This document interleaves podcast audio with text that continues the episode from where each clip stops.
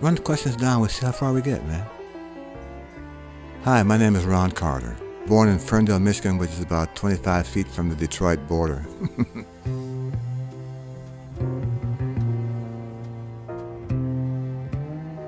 this is Jazz Stories from Jazz at Lincoln Center. I'm David Gorin. On this edition, Ron Carter traces his path from beginning cellist at age 10 to becoming one of the most recorded bassists in jazz and pop. You know, I'm from a large family of uh, eight kids, another brother and six sisters. There was always music. We had a piano, and my sisters played piano forever, so it was always that. And of course, radio was real big in those days, in the 50s and, and uh, 40s, and so there was a constant source of uh, music from the radio stations. But my parents didn't play anything, they just encouraged us to play what we heard. Yeah, my father was insistent that we get together a couple times a week and some musical library. You always heard the one you love, the one you shouldn't hurt at all. He liked the Mills Brothers, if that's not dating you, because it's not dating me. And, and uh, that kind of music was of interest to him. And um, my sisters all sang in church real loud, so they had good voices for the hymnal. So we kind of, occasional hymnal, occasional uh, Mills Brothers type tune, uh, ultimately uh, Broadway show kind of tunes, you know. But general stuff, not jazz at all.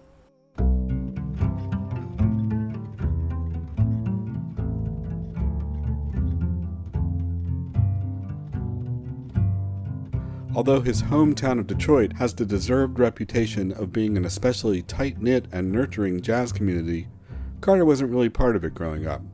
But his studies at Detroit's fabled Cass Tech put the music in reach. We were told by my cello teacher that Cass Tech had a great music program, and if I should be so inclined, I should audition see if I could get in. I did, and I did. and fortunately, musicians who turned out to be jazz players came from there. Not that they had a jazz program, they didn't. But they have, there's enough musical content in the theory class and the harmony class, you had piano class, you had either orchestra and or band. So you had a full plate of musical involvement. So it was easier for those who were interested in jazz playing. At the time I wasn't, to be able to transfer this information from the classes as a 16, 17 year old junior in high school to making gigs with Barry Harris and whoever else was around. Uh, Donald Byrd went to school there, Paul Chambers, uh, a lot of jazz players. Uh, Kirk Lightsey was my schoolmate. And a lot of guys came out of there as a result of the basic, complete music training that they had. Once I switched from cello to string bass and, and got a, a scholarship to go to Eastman School of Music, the scholarship only covered room and board.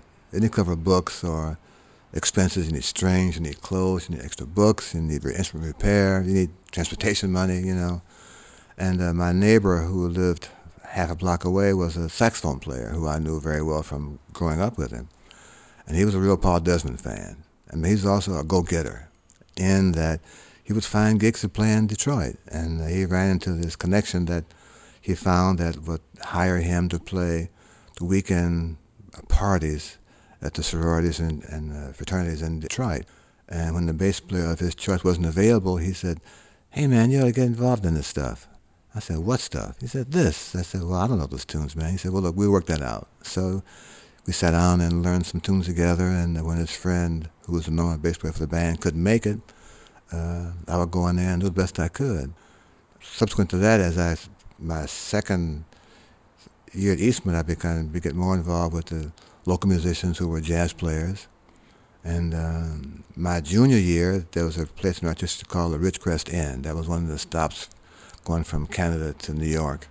And uh, being part of the house band, it was free for me to hear this music all night. So uh, uh, I got a chance to play with Sonny Stitt and uh, Slim Gaillard and, and uh, meet Sam Jones and Ike Isaacs and, and uh, hear Teddy Kotick playing with Horace Silver. And, and along the way, I met Chuck Mangione, whose parents were really jazz fans and who would have musicians come to the house for lunch or dinner. So I met Dizzy and I met James Moody, I met Leo Wright, all these people at their homes for lunch. So I was kind of thrust into the jazz environment just because it was there and that was the space that I stepped into. During his studies at Eastman, Carter began to suspect that he wasn't being directed towards professional opportunities in classical music because he was African American. I felt that there was a, a, a draft that's blowing the wrong way for me. there were um, bulletin board postings about orchestral um, auditions for various instruments. You know, uh, I was never encouraged to take the bulletin board seriously.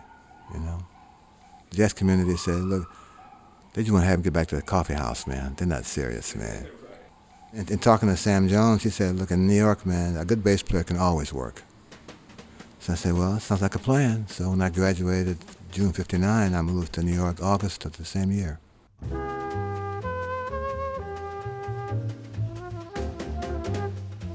Well, I was on the way to being a decent bass player, and, and, and uh, at the time, uh, there were a lot of clubs in New York, a lot of recordings going on, there was a lot of commercial work available, and, and uh, the guys who were doing that stuff couldn't do them all at one time.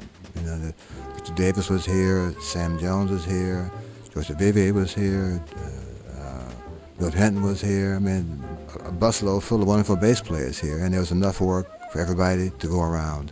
Carter's first gigs were with the drummer Chico Hamilton, and his first recording was with the alto saxophonist Eric Dolphy. During the 60s and 70s, he worked frequently for two iconic jazz labels with very different approaches to his session Blue Note Records and Creed Taylor's CTI label. I mean, with Blue Note, there was always a rehearsal. There was a place called Len Oliver's on 89th and Broadway. And the band for the week, whoever it was, would get there and rehearse from 2 to 5 for three days and go to Rudy's and spend all day on Rudy's, which is probably a Friday, until the record was done. Uh, with Creed, we would go in there and not knowing what to expect other than who the musicians were. Uh, we wouldn't know the tunes. The arrangements would be kind of thumbnail sketches by the current arranger, whoever that was, and our job was to make these arrangements and this band sound like we've been together for a while. Both tremendous challenges.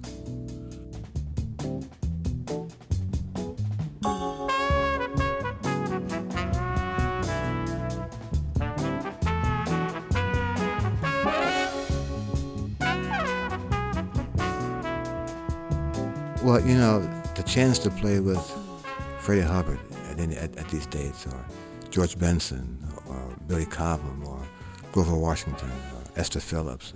I mean, these are dates that, that man, that, that again, I'm going to school free. I'm learning how these how, how these guys compose these tunes and how they able to maintain this enthusiasm on the second take, and, and uh, how are they able to put this stuff together with a, a strange band, that kind of stuff. I mean, it's just amazing to watch these people strangers basically because I hadn't played with Freddie Hubbard before, and, and uh, Billy Cobham was new to New York basically, you know, and, and uh, I enjoyed playing with Herbie, but I hadn't played with Milt Jackson very much, so I'm, I'm, I'm getting a lesson on how to make these guys work, man, and, and uh, uh, it was a great lesson for me, each of those records, to see how these potpourri of musicians sat down with no rehearsals and made these diamonds. That was the bassist, Ron Carter.